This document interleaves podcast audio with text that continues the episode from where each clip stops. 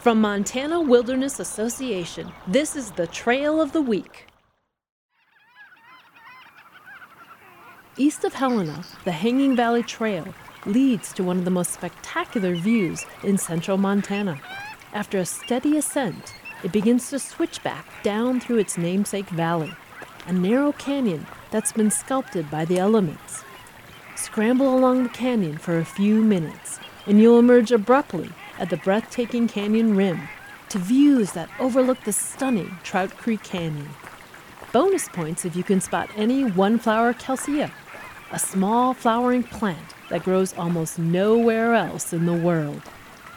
For more on the Hanging Valley Trail, visit hikewildmontana.org. The Trail of the Week is produced by Montana Wilderness Association and made possible by the Greater Montana Foundation.